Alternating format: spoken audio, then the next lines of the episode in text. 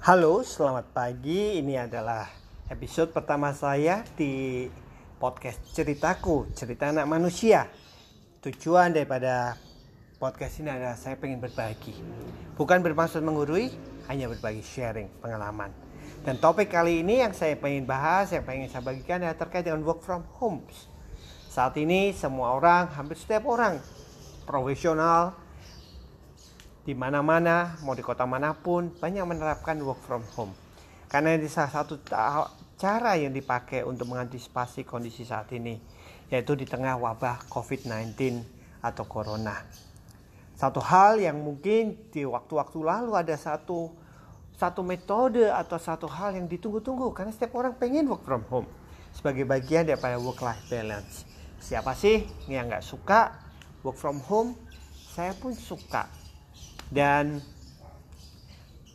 saat ini work from home udah jadi tren di mana-mana. Tapi ada tantangan, ada skill yang perlu dimiliki di dalam bekerja dari rumah.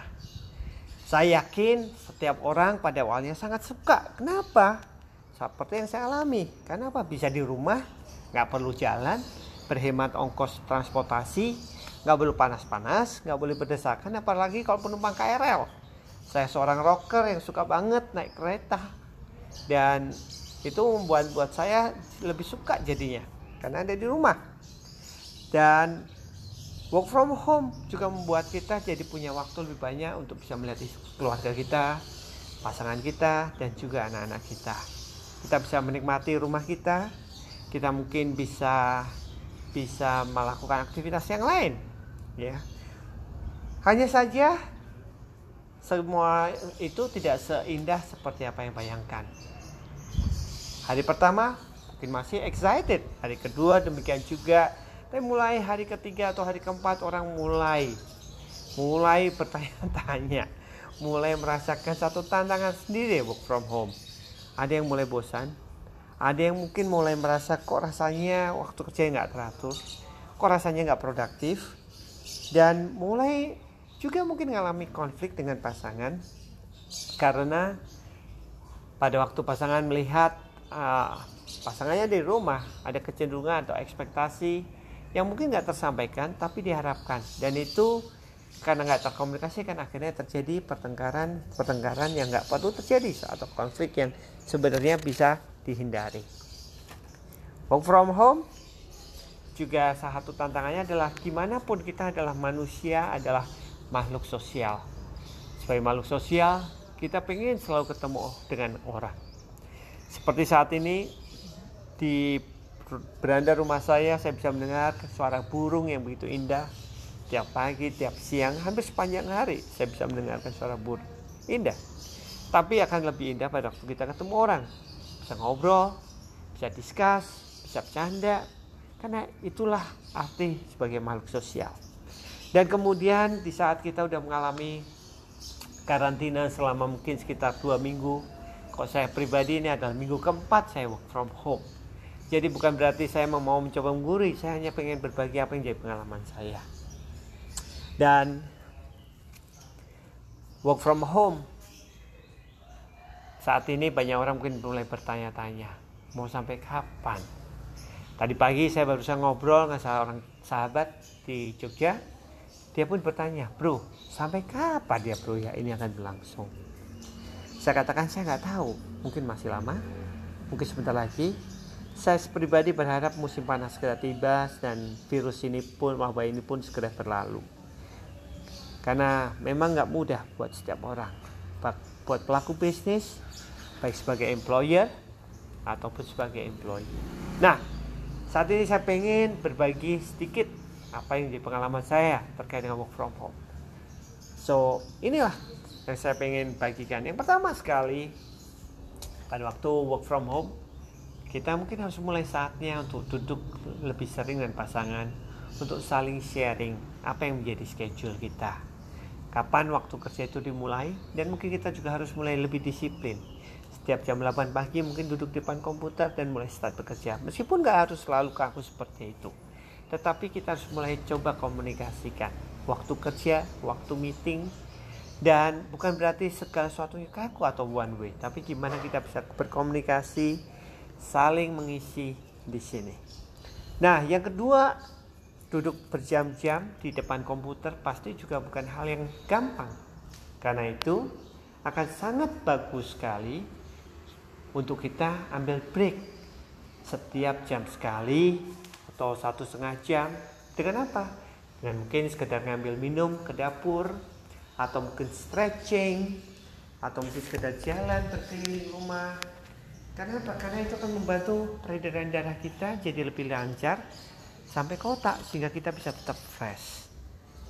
Karena kalau kita duduk terlalu lama, ada sebuah penelitian mengatakan bahwa kemampuan otak kita akan shutdown selama sebesar 70%. Suka nggak suka, itulah yang terjadi kalau kita duduk terlalu lama, apalagi di depan laptop. Ataupun alat-alat yang lain karena mata kita pun juga lelah. Jadi akan sangat bagus kita break sebentar dan lakukan aktivitas-aktivitas variasi aktivitas yang mungkin bantu. Kayak misalkan cuma ngelihat ke kebun melihat bunga yang ada di kebun di pot-pot itu akan sangat membantu. Dan work from home butuh at least dua skill yang sangat penting yang menurut saya harus dimiliki setiap orang. Kenapa? Berbekal pengalaman pada waktu masih sebagai seorang profesional. Pada waktu kita meeting especially apakah itu video conference apakah apalagi itu kalau cuman sekedar conference call sering kali kita nggak fokus. Kita nggak menjadi pendengar yang baik.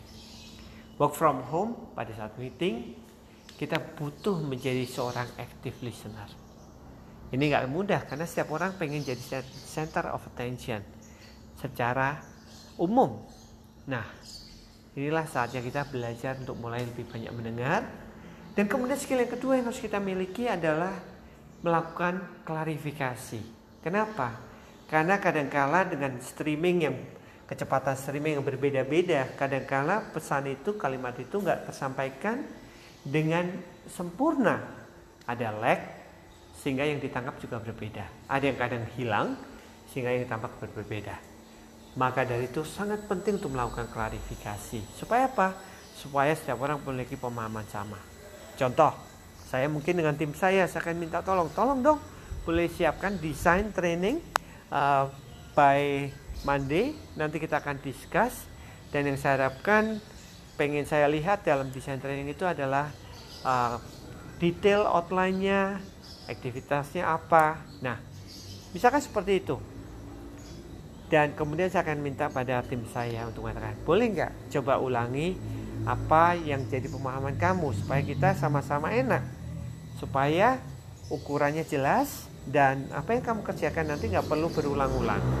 Nah pada saat dia memberikan pemahamannya atau menyampaikan apa yang dia pahami kita bisa mengukur seberapa jauh klarifikasi itu sudah terjadi apakah pemahamannya sudah 100% ini jujur ini akan membantu sekali untuk menghindari adanya miskomunikasi. Dan dan pastinya di dalam work from home. Yang ketiga, bukan skill, tetapi ini satu hal yang perlu dibangun. Kenapa active listening dan klarifikasi itu penting? Karena untuk membangun rasa percaya. Untuk orang-orang, untuk pemimpin-pemimpin yang nggak yang biasa micromanage, mungkin ini jadi tantangan tersendiri. Ini saatnya untuk membangun rasa percaya pada anak buah supaya jangan merasa bahwa anak buah di rumah terus tidak kerja. Demikian juga sebaliknya. Kadang-kadang anak buah pun berpikir jangan-jangan terus sudah bekerja. Nah ini adalah rasa percaya yang harus dibangun di antara tim, terutama sekali pada waktu work from home. Tantangan yang gak, yang yang real, yang nggak mudah pastinya, tetapi ini yang perlu. Saya banyak melihat bahwa yang saya saksikan kadang-kala from home bisa jadi pemicu untuk konflik terjadi karena itu sangat penting membangun rasa percaya diri. Nah, perlu juga teman-teman untuk kita menambahkan aktivitas-aktivitas sebagai variasi dari apa yang kita lakukan di rumah supaya kita nggak gampang bosan. Seperti misalkan apa berkebun, beres-beres rumah, olahraga. Nah, saya suka banget ngomong soal olahraga dan berkebun tadi. Kenapa? Karena kita akan bergerak secara fisik dan itu akan menambahkan hormon endorfin. Apalagi di saat corona saat ini dengan berjemur itu akan membantu kita untuk mempertahankan daya tahan tubuh kita dan membunuh virus virus. Ambil online courses sangat membantu. Itu sering juga saya lakukan. Dan satu lagi kita uh, online meeting bukan sekedar online meeting.